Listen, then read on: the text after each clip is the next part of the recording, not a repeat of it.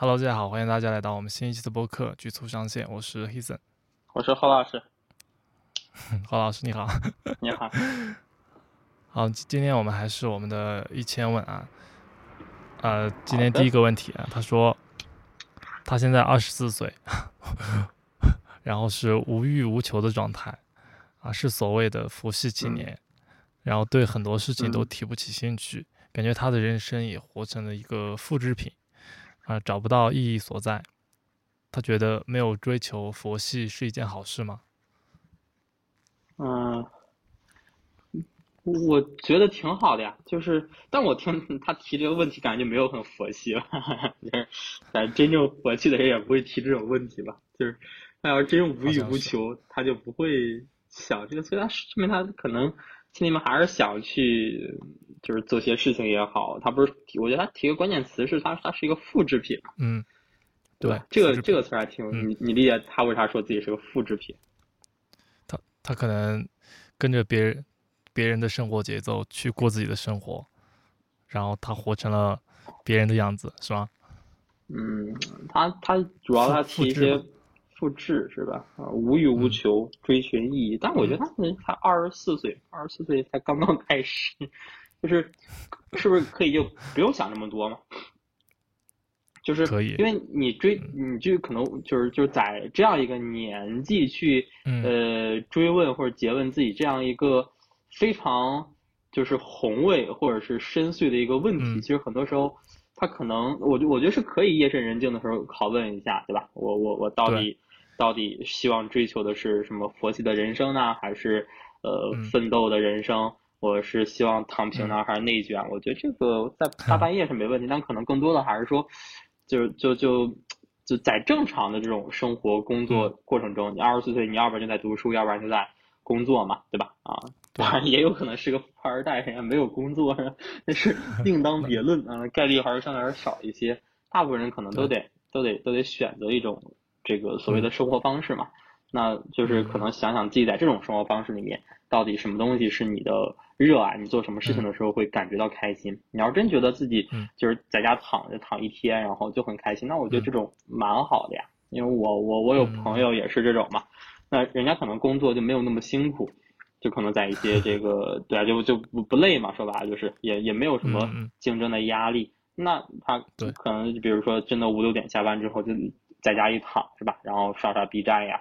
然后看看书呀，然后做做菜呀，什么之类的。他他他他也也就二二十多岁嘛，那这种状态他自己是怡然自得的啊，就他他不会追求那种就是、嗯、就就是世俗意义上的金钱啊、地位啊。他觉得我我我干到了什么这个处长呀、啊、什么之类的又怎么样呢，对吧？那可能还是就是不是不是他想要的东西，他可能更想要就是一种。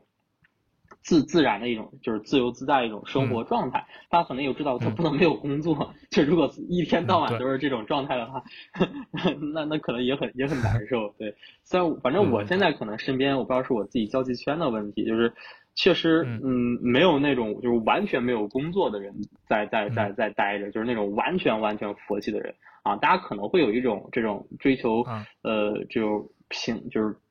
安稳一些啊，或者是平淡一些的生活，嗯、我觉得这个是有的，但是他们可能还是在做一些工作，嗯、就算他可能没有这种在这个比如说公司呀、啊、或者体系内工作，那可能也会自己去做一些呃可能自己感兴趣的事情，嗯、比如说在在做旅游是吧，然后或者是呃做一些自己的小小小小小事业、小生意，但这种状态可能会比更自由一些。所以我就回到这个问题，我是觉得呃复制品不复制品啊，意义不意义啊，佛系不佛系啊。这些问题可以问一问，但更多的还是说想一想，比如说，如果明天二十四小时的话，你是怎么去分配这个时间嘛，对吧？然后我觉得可能在二十四岁的时候，仅就是如果说这些问题已经足够影响你了，那其实可以把它往后放一放。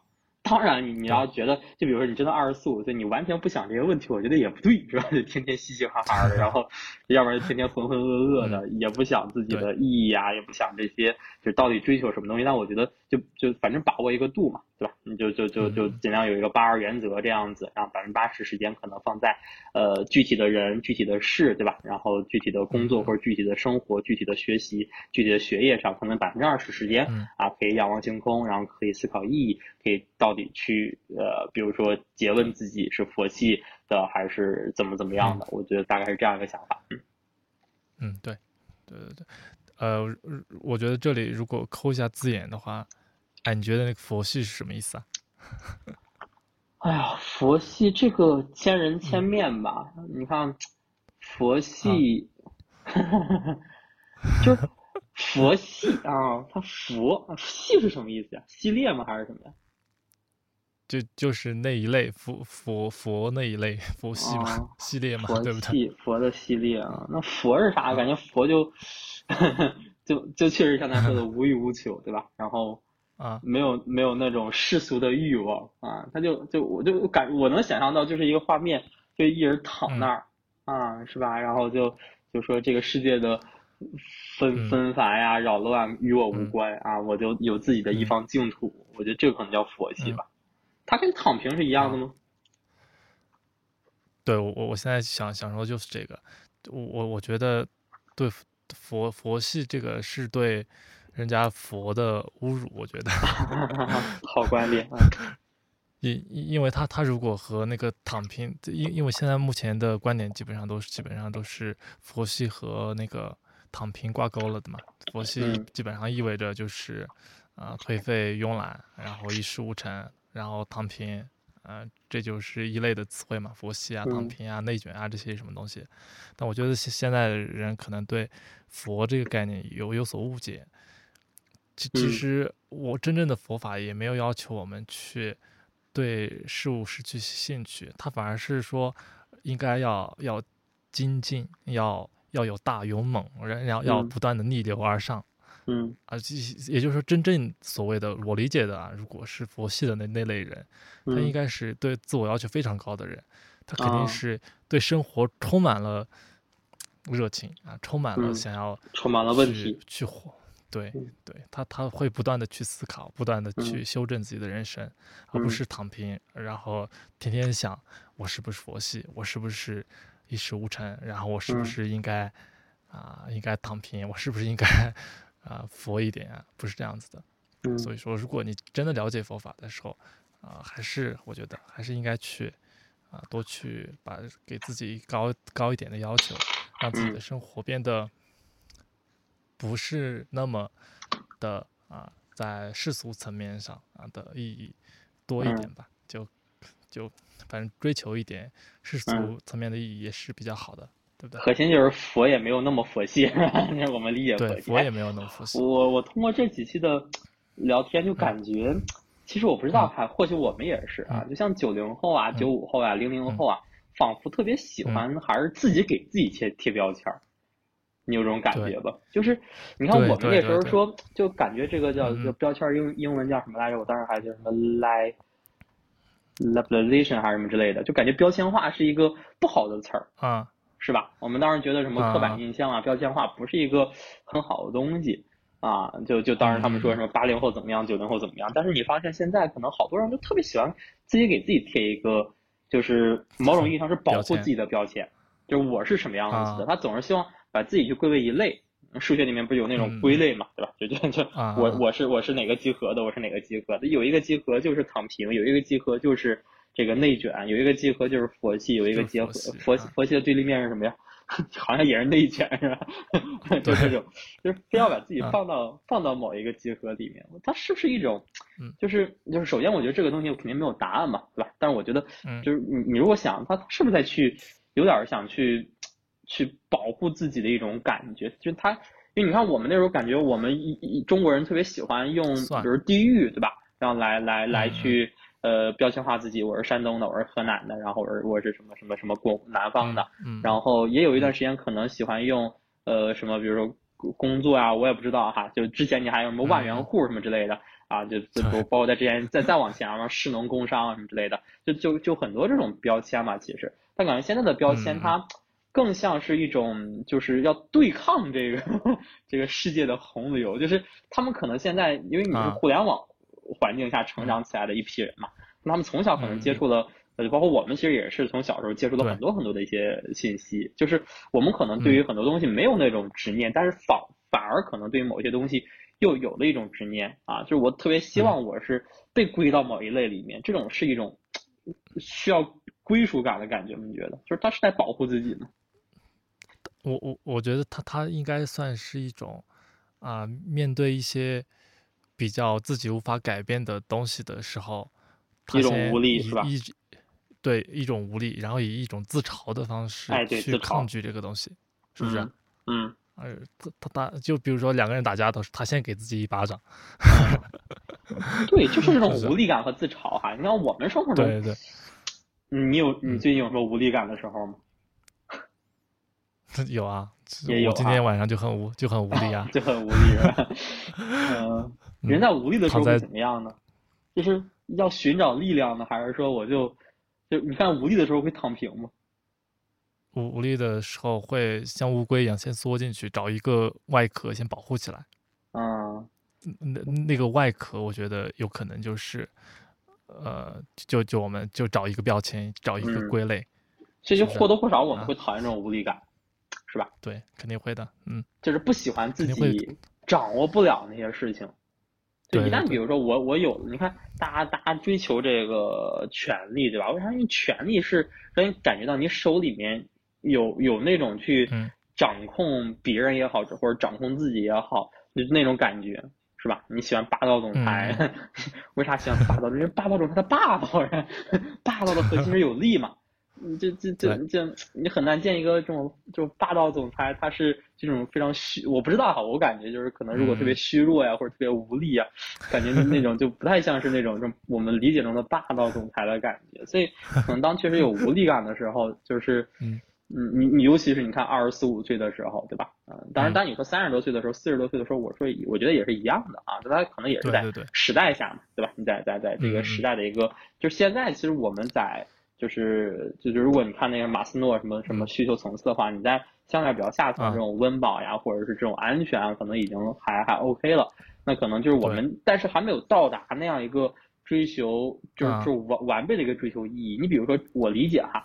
啊，什么样的呃人追求意义的时候，可能会有，就是他他会更也比较适合吧。就我觉得他可能追求意义的时候会有更嗯更准确，或也不要更准确，就是反正那种答案的话，那、嗯、可能他就是得经历过一些事情，对吧？或者是他是对呃就就有很大的阅历，然后有很多的呃这个万里路呀、万卷书呀什么，然后跟。嗯跟跟很多很多人交流接触过，就但是你看我们反而是这种刚刚毕业的很年轻的这些这这这些人可能会会有这种问题，他们在追求意义的时候，其实发现是没有一种方法论的，或者是没有一种我不知道怎么去办，对吧？我不知道我到底应该把自己这种、嗯、这种这种问题或者放在什么地方，所以就可能就在网上看到一些词语嘛，对对对，我理解内卷、嗯、躺平、佛系，对吧？对，然后包括很多很多的一些一些一些这种网网络流行的词汇，其实都是在这样一个、嗯、大家不断的讨论的过程中，慢慢的去去去去就被人们给认识，然后我们就把自己归纳、嗯、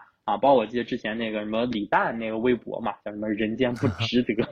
就大家觉得这五个字太好了，是吧？然后太清晰了，人间不值得，说的太好，就是，就他也是无力感嘛，好，人间不值得，我就我就不值得嘛，就是你仿佛是给下了一个定义，就可能在这种有点不太确定的，然后或者是你看这个时代，说白了就是当我们努力的之后，可能是没有像之前那么有效有结果的。对对对。啊，就是这种无力感是弥漫到整个社会里面，嗯、尤其疫情这三个三年三这三年多的时间，然后你、嗯、你你看马云啊，什么刘强东啊，之前的一个个的是吧？那那那那电电上演讲，你先看企业家啊、呃，还有哪一个是就是还有多少是愿意去去去去在屏幕前演讲是吧？你说这种就就他们已经是。是是是是就是实现了所谓的财富自由，有拥有了无数的这个地位啊，什么名誉啊，但他们其实在这样一个时代背景下，也是有很多的无力感啊。因为看不是那个互联网大会，很多人都没去吧，马云啊，什么黄峥啊，好像都没去啊。就就你看，那前几年那那个时候大，你看那一几年的时候，万众创业对吧，大众创新，那时候多火爆。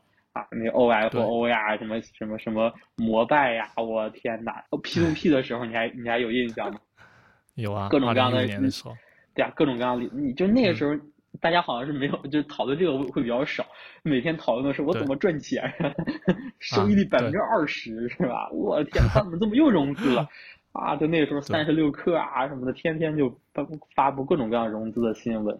嗯，但可能确实从我也不知道，好像就是从一八一九年开始，尤其是疫情这几年之后的话，嗯，就这种其实是很多人会感觉到这种时代的不确定性加注到了自己的头上， 对, 对吧？那这个时候其实我们再去追寻问题的时候就会很难啊。所以我是觉得再回到这个问题吧，嗯、就就如果再深究的话，其实感觉就是你说的一种自嘲的感觉，对吧？啊，佛系啊。复制品啊，我的意义，他说都很空，其实啊，包括其实我们聊天的时候也聊了很多东西都很空嘛，啊，其实我们本身上也是就是某种意义上在这种无力的呵呵呃无力感的这种驱使下去，希望去找到一些找到一些确定的感觉，找到一些让自己舒服的感觉，然后找到自己一些自己的操纵感。所以我其实不不妨的话，给这个小伙伴一个建议，就是你佛系也好，这个内卷也好。嗯，然后你可以尝试找找哪些事情是可以自己操纵的，对、嗯，是吧？就你也不要想什么复制品不复制品了，你本质上你读一本书是可以自己操纵的，是吧？你你你自己做点事儿是找那种自己可能操纵的感觉，可能慢慢慢慢就发现这样的话会好一些啊。就至少我觉得可能会开心点的人啊，或者是可能觉得有意义的人啊，他们都是呃，就可能会会会能够去操纵一些事情，他们有这种能力，嗯、然后有这种时间。然后有这种状态和心力去做这件事情，我觉得这个可能会让我们整体的状态会好一些。嗯，对对对，哇，我我们两个聊得好深啊，这里啊，这还深吗？啊，还好吧。对我我对我我觉得确实就是这样。这其实其实他们他们谈佛系也并不是说他们真的觉得他自己佛系了，他们嘴上说着佛系，其实心里面在实际还是在做着一些事情嘛。对。但但是他在实际做事情的时候，就是觉得。就好像没有，就像一只苍蝇爬在一个玻璃窗上，它的前途一片光明，它一片光明，但是它找不到出路的，就那种感觉，嗯、是吧？就是它有点像那种，就叫什么来着，认知失调的感觉，嗯、就是对，反正我知道我可能大概率会失败，我就先对对对先先找一找一让自己舒服点的借口吧，是吧？对，呃、反正我佛系了嘛，对吧？然后我就做事儿好像也一事无成，嗯、那你看。这是我的选择，选择就是佛系，是吧？我要跟这个内卷的社会，跟这个竞争的时代正面 P K， 是吧？就是感觉就是一种自我保护的一种一种状态嘛。但是我觉得我并不觉得这种状态是不好的或者有问题的。它如果让你真的舒服，嗯、我觉得这种状态是太好的一种状态了啊！就包括我觉得我很多时候做事情也是一样的，就是你总得找一些理由，找一些借口，嗯、找一些。华丽的外衣把自己那脆弱的内心包裹起来，包裹一下，是吧？自己的自尊心，嗯、然后我的自信心啊，就这种东西，其实你发现越来越少的会让我们就就就拾起这些东西了，你有这种感觉吧？嗯、就是尤其你你你看很，比如说，因为这个东西它它很多事儿，这真的不是靠你自己努力的问题了。啊，但但我觉得我我觉得努力也很重要啊，但它确实这个说白了就现在是各行各业，是吧？对，你包括是大学生也很惨啊，小学生动不动就就就就就线上教学是吧？高中生也很惨，哎、那你说白了，那个、现在这疫情整的是吧？那大家都在线上、嗯、啊，双减整的是吧？那那 那, 那人家有办法补课的，还是有办法补课。那你说谁惨呀？是不是？这心里你都有数了。对对对，哎，对对，还有我我今天又想想到一个问题，你说那个二零一九年入、嗯、入学那批大学生，嗯、他现在应该大三了吧？明年要毕业了。对，对他他这三年，他们大学这这三年是怎么过来的？难道就天天核酸，天天疫苗，天天隔离，天天转运？然后他们想到基本上都是这些，我觉得他们大学生活可能就。嗯所以这一代人，我我我我特别想知道，就是这一代人如果他来到社会上，他们的想法可能会和会和我们又有很大的不一样。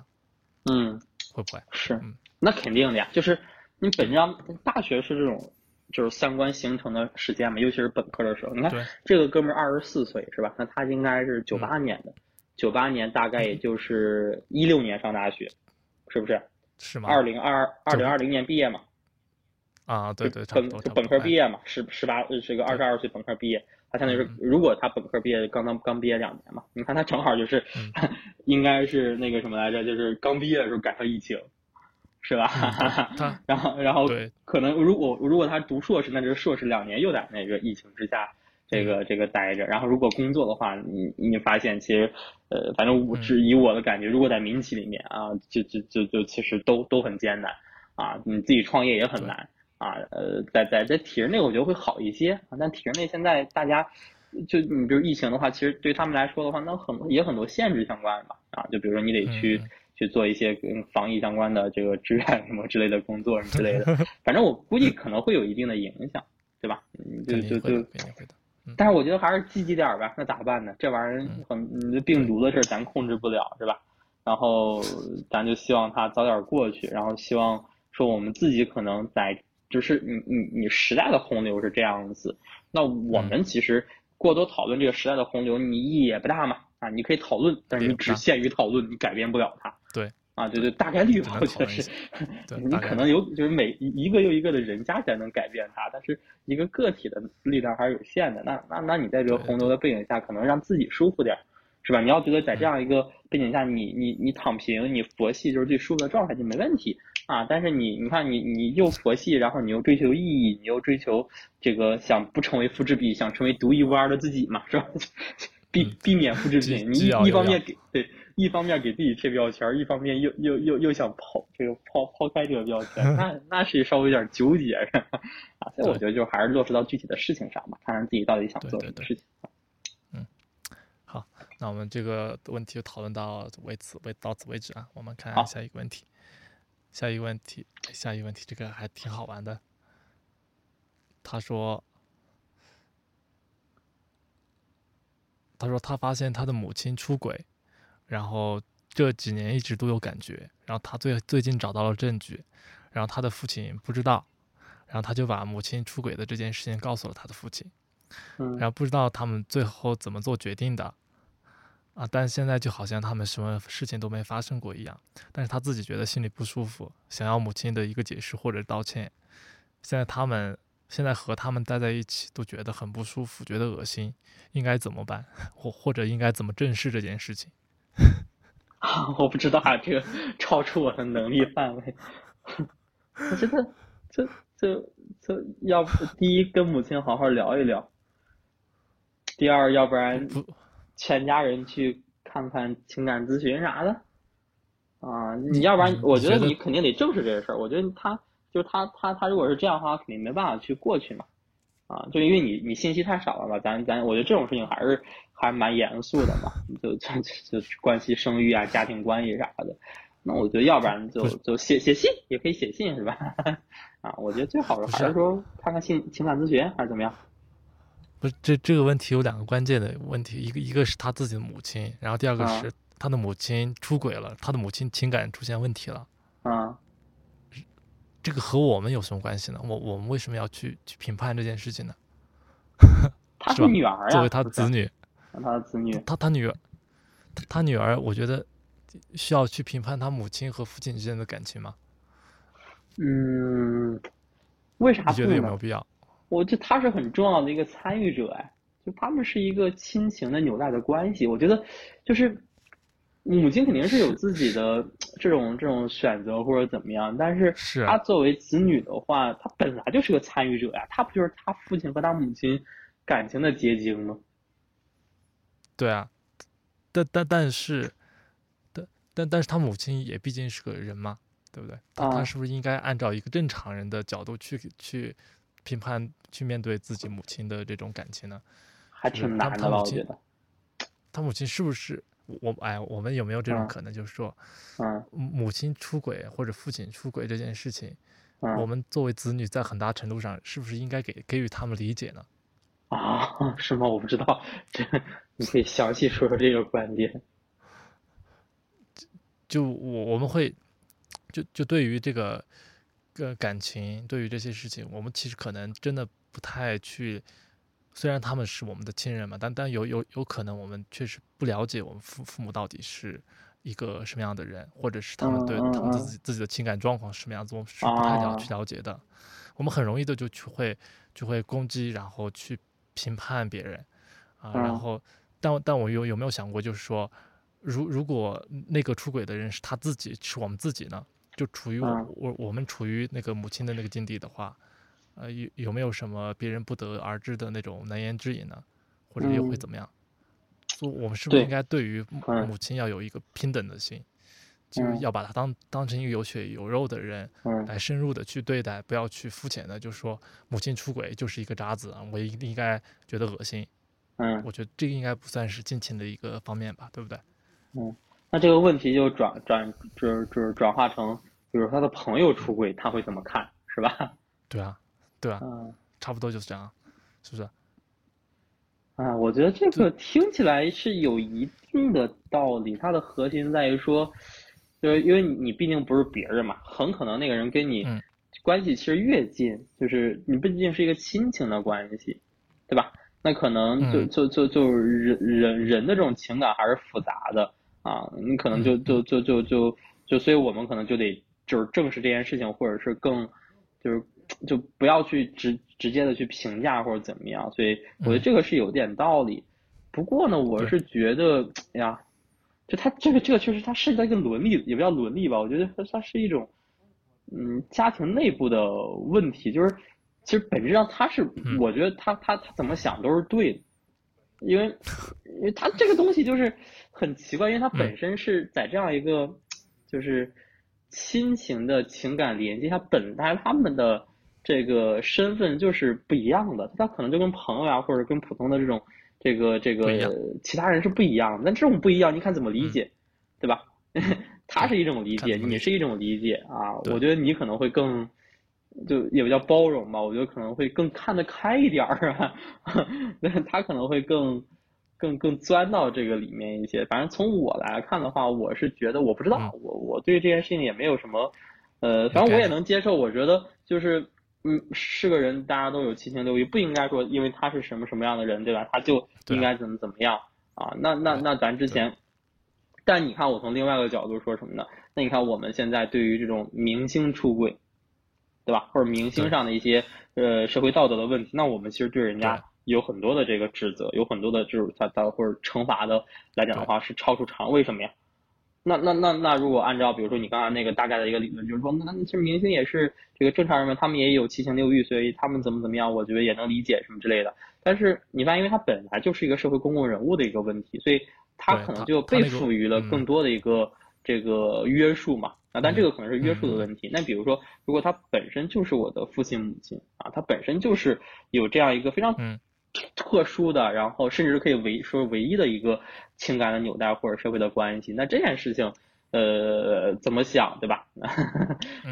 对，就你比如说，我们站在母亲的角度，我可以理解为你是呃 OK 的，就是我也不要 OK 吧，嗯、就是呃我我包容理解是吧？甚至是我想跟你再去探讨这个问题，嗯、但是有没有可能，比如当母亲在出轨或者是在做这件事情时，她有没有可能考虑孩子的这种感受嘛？对吧？就是这个东西也是双向的一个过程，所以也很难讲的。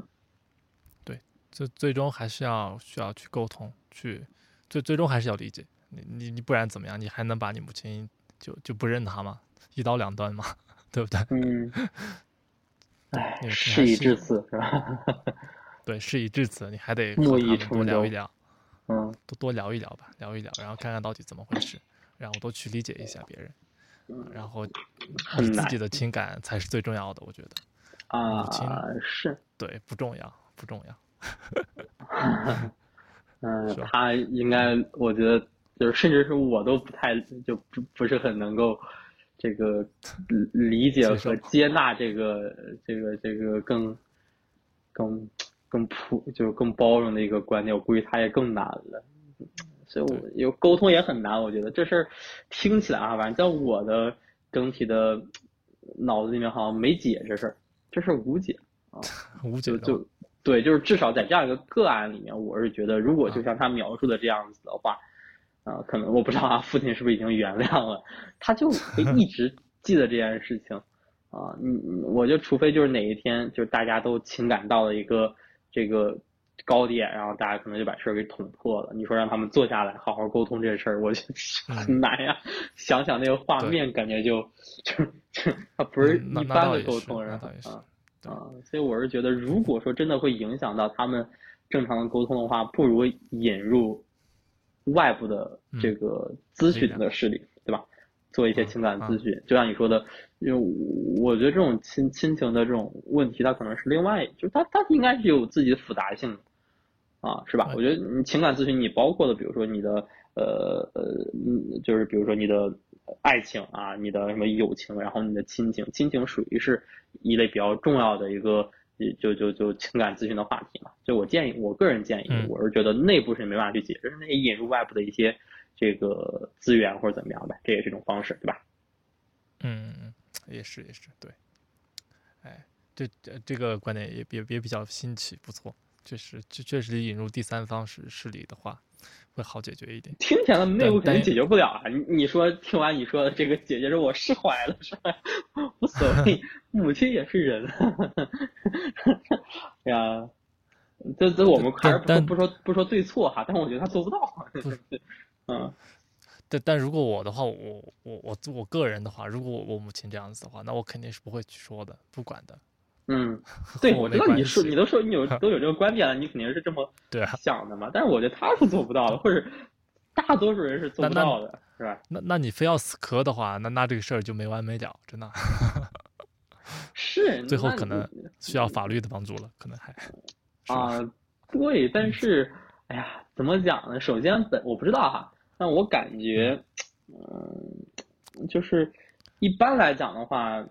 就这种事情可能内就就相当于是内部是能解决的，因为它毕竟可能就更多的是，哎呀，怎么讲呢？哎呀，算了，不说了吧。我觉得我也想，我也不太明白。我都刚才想一些电影里面、电视剧里面有没有这种情节啥，我没有太想到，有 吗, 有吗？总感觉有一些电影之前看过，肯定有的，但但我应该没看过。嗯嗯，算了，这个问题就到到此为止吧。到此为止，应该没有什么。祝祝祝他们幸福，祝他们幸福，祝他们幸福。嗯下一个问题啊，下一个问题，他说，他他总会受到一些匿名者对他自己的攻击，有时候是评论，有时候是信件，那本来是自己的事情，却被别人要求该如何做，他就深感到自己在明，然后敌敌在暗，然后无法，他他也知道无法管住别人的嘴，那应该如何调整自我的心态，尽量不被他人所困扰。这是个公共人物呀，应该是应该是，要么就是做视频的，嗯、要么就是一个公众人物，对。啊、嗯，哎，他是公众人物，他还想不想不明白这一层吗？我觉得很难，这这也是人性导致嘛。这大家都喜欢恭维的表扬的话，你不管你你自己多么的这个从谏如流，是吧？你说的多好听啊！嗯你肯定是碰到这种攻击啊，或者只只告诉你怎么做啊，你肯定会，我我觉得话就是他就或短或长，嗯、有些人修炼到位了，他他的可能这个反应速度短一些，甚至到最后可能自己都没有意识了，嗯、啊，反正就我现在如果看到有有有批评我的，那我下意识肯定是有很长时间的一个反驳期，慢慢慢慢的想，是不是有点道理是吧？哎，有得加冕是吧？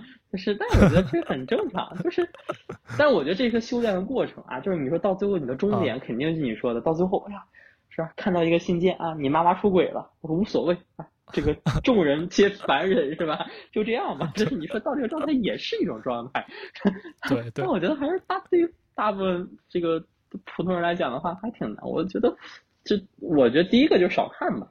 你咋办？少看，你少看呗，对，是吧？你这玩意儿不就是物理隔绝吗？不，但他如果是公众公众人物的话，他那个评论他没法少看的，我跟你说。那肯定能少看的，我觉得物理隔绝是最好的，很多很多东西就是物理隔绝。你看，我给你讲个道理哈，怎么、啊、这怎么戒掉玩手机？你把手机摔了，他就戒掉玩手机了。你没有手机你就戒掉呀。摔了再买一个了，再买一个吧。你怎么戒烟啊？你这个没有烟你就戒烟了，这个物理隔绝我觉得最简单一件事情啊，就就就就所以你就你不看嘛。我我觉得这个这个就我我我我尝试过这种事情。你像对也行也行，我们之前也会有一些评价，那我就不看差评，嗯、是只看好评，你知道吧？只看好评，或者你看一条差评，你看二十条好评，是不是？也行，对，你你你或者你引导，对吧？大家多给好评，是不是？引导一下，多给，少给差评。而且我觉得这第一点，第二点，什么呢？就是呃，如果说这件事情对你产生了影响，你需要让自己变得有刺，是吧？啊、就是嗯嗯，嗯就就人呐、啊，哎呀，这个就别人怎么骂某种程度还是不是某种程度还是欺软怕硬的啊，也不一定是怎么，也不一定是别人怎么骂我怎么骂你们。就如果说别人的批评对你来说是非常非常。嗯这个是会受到很大的影响，那我觉得就是你要去想方设法去呈现一个，呃，状态，这个状态就是我有刺，就是你可以批评我，但是你批评我之前必须要想清楚这玩意儿它有没有道理，就是你要去提高他们批评的一个门槛。对，也可以，哎，对。你你微博上是不是？是我看微博上好像有什么设置可以什么，只有关注之后才能评评论啥的，是吧？好像还可以有什么关注半年以上才可以评论，就是怕一些什么小黑粉直接就骂啥。你看，这不是人家微博产品经理帮你想到前面去了吗？是吧？对，你就提高他们批评你的门槛啊！你就就就就这个，但具体的方法，我觉得看你什么什什什么情况，对吧？然后第三个，我是觉得，呃，怎么讲呢？就可能网络上这种东西哈，因为我有时候也在网上骂人，这这这成本太低了，是吧？他他匿名的啊，而且匿名的攻击太容易了，这就是人性的本恶。嗯嗯，就是我的想法是，看不见吗？呃，对，你除了物理隔绝，那你还可以更多的把自己的精力什么的，或者放在更具体的、更现实上的人上。啊，就你你要不然就放到更积极的这种事情上，对吧？比如说你做的一些东西，它影响了多少人，是不是啊？就就就你你是就就就你可以去尝试，就是两件事吧。第一件是改变别人，第二件是改变自己，是吧？咱也说了，你改变别人就提高他的什么门槛啊，什么就变得有刺一些啊，然后或者你就不看他，是吧？管他干啥呢？你不看他不就是张牙舞爪的，是吧？那跟跟跟个狗似的，你也听不到嘛。那那要不然你改变自己，就是你要不然就提高自己的这种，就是什么，就能就是心态水平，对吧？平心静气呵呵啊，多读哲学啊，多读历史啊，多读天文。我, 我觉得，啊、我觉得他是公众人物的话，他肯定是在做某个专业的事情，那、嗯、那他就应该对自己的那个价值观以及自己信仰的东西，哎，应该有坚定坚定的信念，是吧？哎呀，嗯，这说的又又又又太大了。我觉得是这样，就是还有一个特别好的建议啥，读人物传记，嗯，啊，这个好，啊啊啊，是吧？可以，你就发现那些人呐，啊，杨振宁，是吧？他娶那个谁叫什么翁啥，翁凡还是叫什么？翁凡啊，翁凡的时候，那骂声一片，你想想，今年人家老人家一百岁，我的个天哪，那还有人谁谁记得这事儿？是不是？你你看看人家那个谁，那个那个啊、呃，马斯克，是吧？那那那那那那，你再看看人家什么特朗普，是不是？就看看毛主席还有很多批评呢，你想想，是不是？就就嗯，我觉得人物传记是让，因为你读人物传记过程中，因为一般能能写能写传记的人都不一般，是吧？你也很少见，啊、就就见一个，比如说什么什么。嗯，某某某某乡镇的什么副食专卖店的老板写了一个传记，张张店长传，不可能，也也有可能，但是我觉得这这这很少嘛。那大概大概率这个人写传记的话，他就是很牛逼，是吧？邓小平传啊，列宁传啊，是吧？这个这个，对，你就看看传记，你发现哦，原来这些伟人啊，这些牛逼的人啊，都经历过起起伏伏，经历过被人排挤、被人骂。啊，对吧？那肯定的嘛，因为他们能写传记了，就说明他们牛逼。你一牛逼，那肯定有人不服呀！我操，对，是吧？凭啥你这就是一个肯定的嘛？是不是？你看，咱咱现在做这玩意儿播客也没几个人听，咱就很少听到差评上，因为没有没有评论啊。哎，不是我，我最近发现我们的有人听了，现在播播放量还挺高的，你说一周能播放三千多次啊。啊，对，有人听，你看，如果说未来真的有很多三万人听的话，那就无数的差评嘛，对吧？你这个、啊、是, 是吧？这这侯老师，你凭什么天天在这儿说这个说那？你能做到吗？你看我有时候我，你看我上一期我记得还是哪一期，我就先说了，我说我俩都做不到这一点，我俩就是逼逼叨，就是对。还有一个方，你说你先认怂，是吧？就是你说我本来就是错的啊，他们就哦，他本来就是错的，是吧？你别别别刚。对，还有一个啥，我觉得这玩意儿还挺好玩的，就是防止差评的一百种姿势，是吧？就是你你你你就别跟人家硬刚啊！这有些人吧，人家骂一句你回一句，你骂一句再回一句，这玩意儿，你有时间还是他有时间，是吧？那网络喷子时间太多了，他们以此为乐啊！那你跟跟人家 P K 个啥呢？嗯，是不是？所以，所以我回过头来，我觉得，要不然就不看啊，要不然就提高他们差评的门槛，啊，对吧？你要不然就就就疯狂把自己降在一个更低的维度。你像大家一般啊，我理解啊，一般的人都会去抨击，就是就是跟他意见相左，或者他觉得有有价值抨击的人，对吧？啊，觉得这玩意儿也没什么价值抨击，那就不说话了啊，一般还是这样啊。所以我觉得就是，反正也没什么其他办法啊，要不然就换个工作，是吧？嗯，而且或者你就换换换个角度想啊，有人骂好呀，嗯，黑红也是红啊，是吧？对啊，嗯，就这，而且我还再看看豆瓣，你知道吧？我觉得豆瓣特别好，对，豆瓣这个地儿特好，啊《霸王别姬》是吧？九点多分啊，有人骂吗？一堆人骂，是不是？《肖申克的救赎》。是不是啊？那那排名前十，有人骂吗？嗯，有人骂呀，对，是吧？看看你就就让自己心态调整一下啊。那你别说《小时代》，是吧？《小时代》多少分我不知道哈。那我我最近还看那个谁呢？看那个他们他他们好多人说《小时代》真的是时代的一个著作，说这个电影太好了，嗯，是吧？啊，当然我觉得就是它它反映了那个时代，它肯定不是一个好的电影，是吧？那你你说这玩意儿就就就这样吧，然后多跟自己喜欢的人为伍，是吧？然后跟你喜欢的人一块儿去骂那些骂你的人，嗯，这个时候你就很很开心。但是你必须得意识到，这种所谓的他说的匿名的攻击，是吧？啊，别人告诉你应该怎么做，嗯，这种人太多了，每天都有一万个人想教那个什么那个腾那个微信那叫什么张小龙还是叫啥？教教那个张小龙怎么去做产品经理。是吧？每天有一万个人希望教我怎么去上上上上课，是吧？哎呀，这个你你避免不了的，你就别别理他们就结了啊！因为因为他们说的不一定对，您说的也不一定对，您做的也不一定对，是吧？保持好的心态啊，对对对，跟大家和睦相处。骂的人啊，他们也是就是你在这个社会上关系的一个非常重要的组成部分，说明呢你有的被骂的这个。你就差，你再往前走走，可以写人物传记了，你知道吧？啊，就是哎，上次我听那个谁，刘震云，刘震云说的特别好啊啊！我觉得就是刘震云不是最近还挺火的嘛？我看他，因为我我很早就看看他那个一些书，我觉得他他他他还是有有点东西，他河南的嘛。然后他就说这个，呃，他就意识到那些伟人啊，就是一定就是那种就是非常有一股子狠劲儿的人。也不叫伟人嘛，就是真的做了大大大事的人，肯定是有一股子狠劲的人。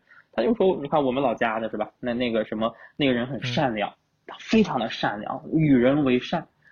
但是呢，可能真的他能，就是就是就是被人记得的，或者是做出很伟大的事情嘛，这个很难。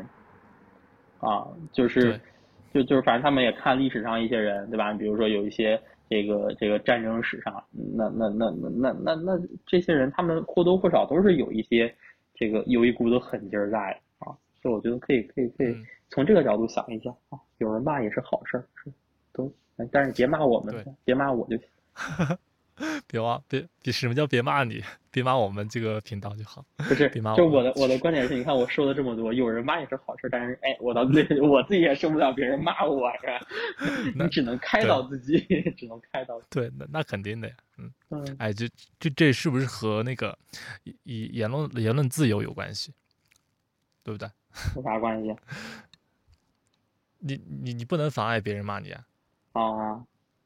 你你不你不能说人家骂你不对啊！你你你我们不能因为别人骂我们，我们就别把别人拉黑，不让人家评论，或者是给设定法律就说啊，这这就关闭评论。那那那这种做法是不言论自由的一种做法，对不对？哎呀，我觉得也可以。你说你个人说什么言论自由嘛，对吧？你言论自由应该是指一个社会的言，这个这种它制度上的，或者是这个社会层面的言论自由。那个人你骂我，我不想让你骂他，对吧？那叫什么言论自由？对对，这这这说的没错，但但我现在特烦的那种啊，就就是现在你你你现在发现了嘛？现在现在那那些一旦出现社会热点议题，他们他们就就开始关评论，开始拉黑，开始限制，那那你就不让人骂，这这件事情怎么办嘛？所以说我们就要从每个人做起，就让人别人骂，一定要让他们骂骂骂，让他骂骂爽了，在任何地方都可以骂，这种事情才是才是好的。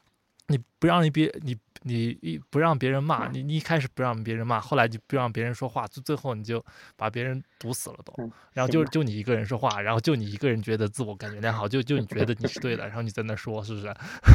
然后天天在那儿啊，然后那你这个说的不是一件事儿，你今天比较极端，嗯，挺好，可以。嗯，那就是你关评论的又不是个人吧？哎，我记得谁郭德纲好像就不能允许评论。就特别好，那就郭德纲这个人，那就是那那那可以，那可以，那确实可以。个人可以的，个人的话，嗯，对，可能是一但但你个人的行为变成一种社会风，对社会风潮，就大家都开始关评论，都不让人家骂，那那咋办，对吧？哎呀，个人哪有那么大影响嘛，对吧？他有这么大影响，他就不在这问问题了。他他他他，那倒也是，是啊。OK。到到这儿吧，到这儿，我我我们这这个播客节目就不希望有人骂我们了啊。嗯，也被骂到我们被人看啊。那那天确实收到一一条差评，看到我心脏病都快犯了。咋了？就就我给你发过来，你看到没？就就是他说了半天，我不知道在说啥，但但但但但他好像在反对我们。他说他不理解，那你当然不理解了。我要你理解干嘛，对吧？你不理解就不理解嘛，那我还不理解呢。最后反正我也没认真看，反正说了一堆我也看不懂的东西。你就说明就就大家不在同一个就是频道上，频道上嘛。我我觉得维度可能这个词儿不太好，就频道上是不对的，对吧？我就看懂最后一个我不理解，我说你当然不理解了呀，是吧？我都不理解你说的啥，你为啥能理解我说的是啥呀？还在那评论呢，挺好的，我觉得也挺好。嗯，反正。你看我我那天就说了嘛，我说我俩说都不一定对啊，我只是就聊天嘛，然后聊聊最近的感悟，而且我我们的想法经常会变的。你发现我这周聊的跟上周聊的可能就不一样了，是吧？什么这周的想法变了，进化啊，读书了啊，阅读了，这是个变化的过程。对，嗯，对对对，特别好。呃，下一个问题，下一个问题，他说，既想要来自外界的理解、外界的关心、外界的温暖，又想要无人问津的自由。我应该怎么办啊？你看，现现在年轻人哈，包括我们啊，他他就是既要又要，就要不然就标，要不然就标签化自己啊。我要不然就要 A， 要不然就要 B， 是吧？就是要不然躺平，要不然内卷啊。现在是，我这个也要，那个也要啊，就是 yes and。啊，我之前他们是我我忘了，我们之前有个领导啊，还开会说呢，我印象特别深刻，我不知道是是华为的还是哪儿的，说不能做祸的暴君，要做和的天才。我当时第一次听，我说好牛逼啊！啊，不能做祸的暴君，是吧？鱼与熊掌可以兼得，咱得做和，就那个那个那个和啊和的呃天才啊，就是 yes and 这个也要那个也要，这他他问的问题是他他要啥？他要天上的月亮和啥，地上的光，要雪白的姑娘和什么？嗯，他要啥来着？既要外界理解、关心和温暖，嗯，又要无人问津的自由。无人问津的自由，哎呀，那我觉得这个问题就好白痴啊！哎，也不能这么说吧，也不能说白痴。不是，他说他又要无人问津的自由嘛？就既然又都无人问津了，谁来关心你啊？你看他的句式就很文青啊，既要什么这个、呃、外界的理解、关心和自由啊，对温暖。对外界的理解、关心和温暖，用了一个类类排比的是吧？啊，又要无人又要无人问津的自由啊，这个就感觉很很很话是的。嗯，话虽然听起来好像很很很文青，但但是你看，他他前面既要那里他想要的是外界的东西，然后又要那里他想要的是无人问津的东西，外界和无人问津这两个东西能放在一起吗？嗯，可以，就是我觉得这玩意儿也我在我看来是不矛盾的，你外界可以理解你啊，啊温暖你啊，是吧？那你那你。也可以有自己的一方世界呀。甚至哈，你想想有没有可能，在外界理解你、包容你的时候、温暖你的时候，你仍然在，就是恰在此时此刻，你仍然是可以有一方自己的世界的，是吧？就是我有时候会想一件事情哈，就假设我的右上角，就是我的这个四十五度角，有另外一个自己在看着自己，对吧？啊，就是他他会觉得我现在在做什么啊？就是呃啊。就他就是人，他不可能是有这种所谓的无人问津的自由的啊，就是你你你你读点社会学、政治学就知道，自由是有代价的，对，是吧？自由是相对的，啊，这话是 freedom， 它它它是相对的呀，它它没有什么，对，就就不管是从各个维度上啊，生物学，对吧？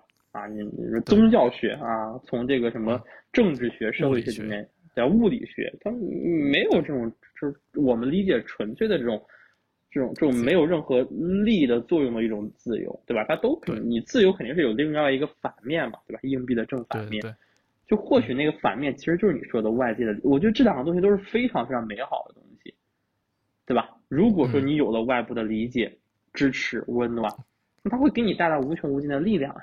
对啊、就可能是你的父母、你的朋友，甚至是我刚刚提到的，哎，你仰头四十五度看到另外一个自己，对吧？他能够理解你、包容你、支持你，给你提供你所需要的一些这个、这个、这个东西。然然后的话，你又能够拥有这种叫它叫无人问津的自由，对吧？我们大概理解为它是，它是一种就是自己的一种精神状态啊，可能会比较的独立呀、啊。嗯会比较的这种这个就就有点怡然自得的感觉。那我觉得这两个东西都是非常美好的，但是你不可能是只只有一种状态。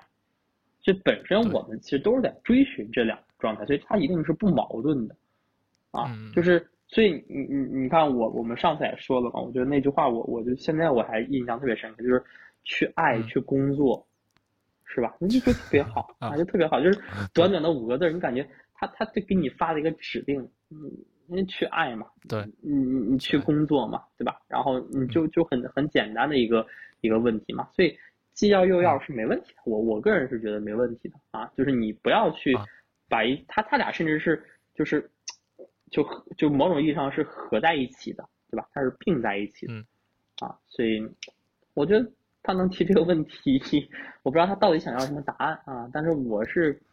感觉这两个东西都是很美好的，如果你拥有其中一个都已经很美好啊，更何况你还想要俩，挺好，追求去吧，是吗？啊，行，对，哎，经你这么一说，我觉得这还挺好的。我我一开始想的是，你你既然想要无人问津的自由，都无人问津了，你你怎么才你你如果无人问津的时候，别人怎么来关心你嘛？别人怎么来温暖你嘛？哎，人家是能比比就是大概一种意境的想法去说法。对吧？啊，就是就是那种我我这么一解释，我既要那种对吧，既既要那种什么洒脱的状态啊，我又我就是说吧，我既能这个入世啊，我又能这个这个什么来着啊，这个这个又要出世，出世就自己待着是吧？那他他要这种进出两得的状态啊。没问题，我觉得是啊，我觉得如果如果拥有的话，那那是人生幸事一桩，对吧？对，但但但我觉得还是任何一种选择都是有代价的。嗯，啊，对，但如果你既要又要的话，也可以，就像猴哥说的，确实确实一种很美好的状态，对吧？难呀！如果拥有其中一种，难，哦、确实难，太难了呀，嗯。啥都想要，有有最难。我在想，有没有这样的人呢？有吗？当然有了呀。就是我是觉得是这样，就是如果你感到自己的状态是平和的，你就同时拥有了两种，因为你本质上你不可就是在在目前这种状态下哈、啊，大多数人啊，或者是所有人是不可能脱离呃社会关系而而存在的。嗯嗯，对吧？对。啊，就是对。而且你不可能是只拥有社会关系，断了跟自己的联系，这个东西可能就是你没有思考。但是我们，我我们在旁边，你不可能说你无时无刻旁边都有人吧，对，是吧？你也不可能说我无时无刻我不跟别人接触吧。就算你宅在家一个月，你叫外卖，你看 B 站，这难道不叫外界的信息吗？就就就这个东西是不可能存在一种这种必然的所谓的无人打扰的，它肯定就是一种交融的一种状态。所以你你如果现在的状态是平和的，是嗯开心的，嘴角是上扬的，那我就认为你既有又有，对吧？你就拥有了你所想拥有的所有东西。但是呢，你可能现在状态如果是没那么好，或者是怎么样，那可能我觉得这种它也不是说你缺乏这两个东西，就就就这个可能是我们要去思考的，就是我现在的状态是不是是是开心的，而不是说去思考的是我是在人群中，呃，是是是舒服的，对吧？是有外界的这个时候，还是我自己的时候是是舒服的？如果你自己在舒服，你就自己待着嘛；如果你在人群中是舒服，你就去人群之中嘛，因为这个就是一个性格问题。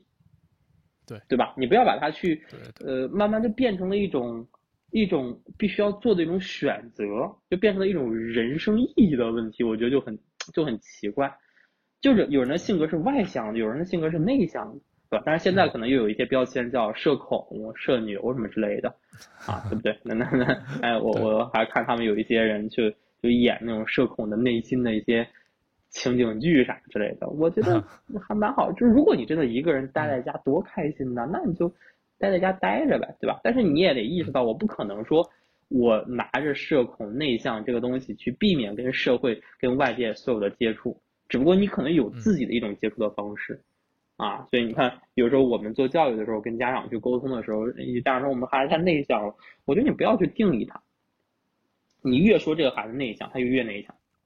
你越说他外向，他越外向；你越说他粗心，他越粗心，对，是吧？你越夸他努力，他就越努力，是吧？这这这，这孩子呢，包括我们，就是会朝着我们被夸的方向而走，是不是？